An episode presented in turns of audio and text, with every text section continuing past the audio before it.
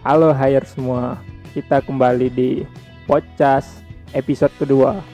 Setelah kemarin harusnya bulan Oktober kita ngepost edisi kedua, tapi kemarin terhambat karena anak HI pada sibuk panitia aerol semua nih. Jadi kita kembali pada bulan November ini. Pada edisi kedua ini, kita kedatangan tamu yang luar biasa, yaitu demisioner COCAS dua periode yang lalu. Pada abang, dipersilakan memperkenalkan diri bang. Hai semuanya, aku Robia Saputra, demisioner koordinator CAS periode 2019-2020.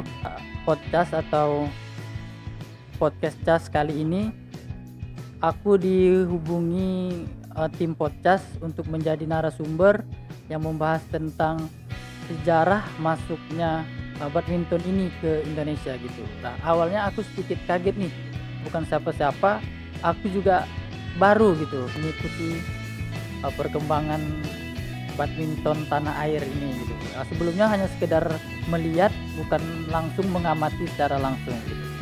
Nah, berbicara tentang bulu tangkis atau badminton tanah air, tentunya uh, kita semua tahu bahwa prestasi para atlet Indonesia ini tidak diragukan lagi kualitasnya gitu. Nah, ini dimulai dari tamannya atlet Lim Swee King, uh, Susi Susanti dan hingga sekarang banyak sekali atlet-atlet kita itu yang mampu bersaing di kancah internasional. Uh, nah, begitu. Nah, terlebih lagi di pertandingan Olimpiade Tokyo 2020 uh, kemarin meskipun kita bukan keluar sebagai juara umum namun Indonesia berhasil membawa pulang dua medali yakni sebuah emas dan sebuah perunggu nah itu semua bisa terjadi atas kerja keras pasangan ganda putri Indonesia yaitu Gracia Poli dan Apriani Rahayu serta Anthony Sinisuka Ginting untuk nomor tunggal putra.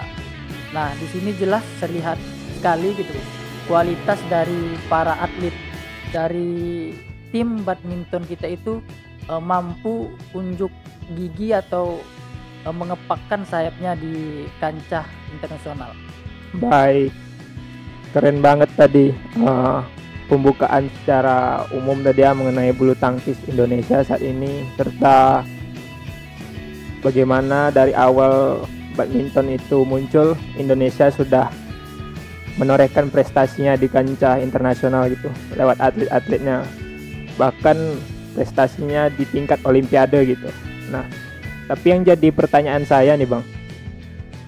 Kita kan Indonesia nih di badminton bisa dibilang sangat berprestasi lah gitu. Emang bidang unggulan kita gitu dibanding olahraga-olahraga lain. Jadi gimana sih mas awal mula bulu tangkis itu ada di Indonesia? Nah, uh, bagus nih pertanyaannya gitu kan. Bagaimana awal bulu tangkis itu ada di Indonesia? Nah, jadi bulu tangkis itu pertama kali uh, masuk ke tanah air kita itu sekitar tahun uh, 1930-an.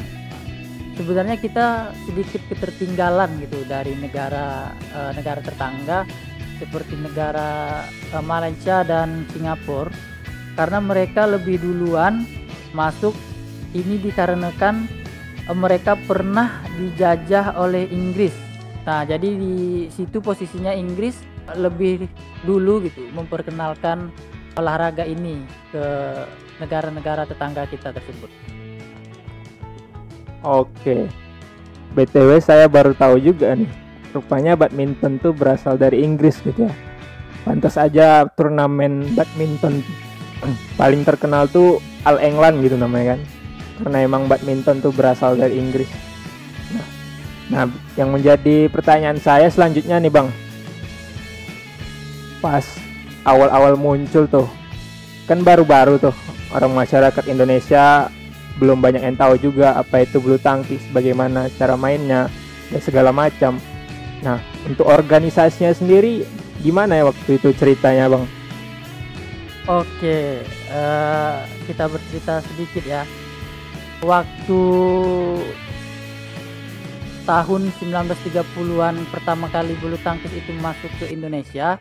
Nah, uh, di situ tidak ada gitu organisasi yang uh, menaungi atau yang ikut mempopulerkan olahraga ini gitu. Nah, namun pada tahun 1933 itu udah mulai ada organisasi di bidang badminton ini. Itu ada BBB yaitu BTVS Badminton Bond dan BTVS Badminton League atau BBL. Jadi dua organisasi ini yang mempopulerkan gitu. Pada tahun 1934 bulu tangkis atau olahraga bulu tangkis ini semakin populer dan sudah ada sejumlah kejuaraan yang diadakan itu. Nah, namun sifat kejuaraan pada tahun 1933 ini masih tergolong lokal gitu. Nah, kembangnya waktu pada tahun 1951 uh, barulah terbentuk Persatuan Bulu Tangkis Seluruh Indonesia atau yang lebih kita kenal dengan PBSI gitu. Nah, semenjak terbentuknya PBSI di sini para atlet badminton Indonesia itu mampu mengepakkan sayapnya di pertandingan-pertandingan internasional.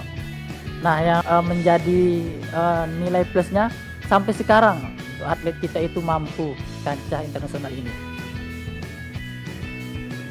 Baik, Bang Robi.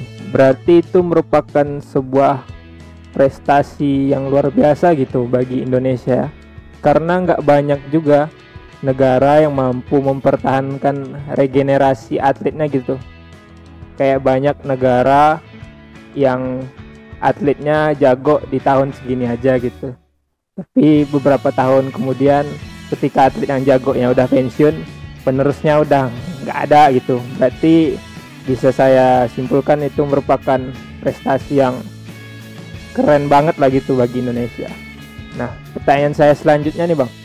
Berarti dengan adanya PBS ini dengan adanya organisasi ini itu sangat berpengaruh gitu bang ya terhadap perkembangan bulu tangkis Indonesia. Gimana nih bang? Ya benar sekali Lis semenjak tercetusnya atau terbentuknya PBSI ini nah di situ uh, atlet-atlet kita itu semakin menunjukkan semakin berani tampil di kancah internasional. Banyak sekali prestasi yang berhasil ditorehkan oleh atlet kita atlet Indonesia.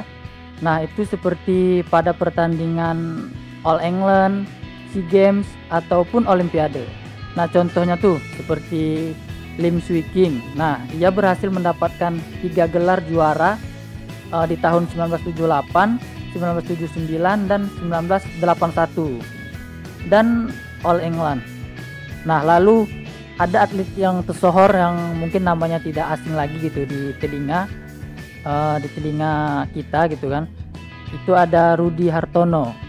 Nah, dia ini mencatatkan dirinya dalam Guinness Book of World Record karena berhasil menjuarai uh, All England sebanyak 8 kali dan meraih gelar empat kali untuk Thomas Cup ditulis jadi prestasi atlet kita itu sudah tergolong sangat diwaspadai gitu di kancah internasional oleh negara-negara uh, lain.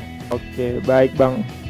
Itu saya setuju sih Bang kalau atlet Indonesia tuh emang kayak disegani ditakuti lah oleh atlet-atlet badminton negara lain gitu. Jadi dari tadi penjelasan dari Bang Robi emang badminton ini merupakan apa ya bidang olahraga yang Indonesia sangat populer gitu dengan semua atlet segala prestasinya gitu. Bahkan hingga sekarang gitu.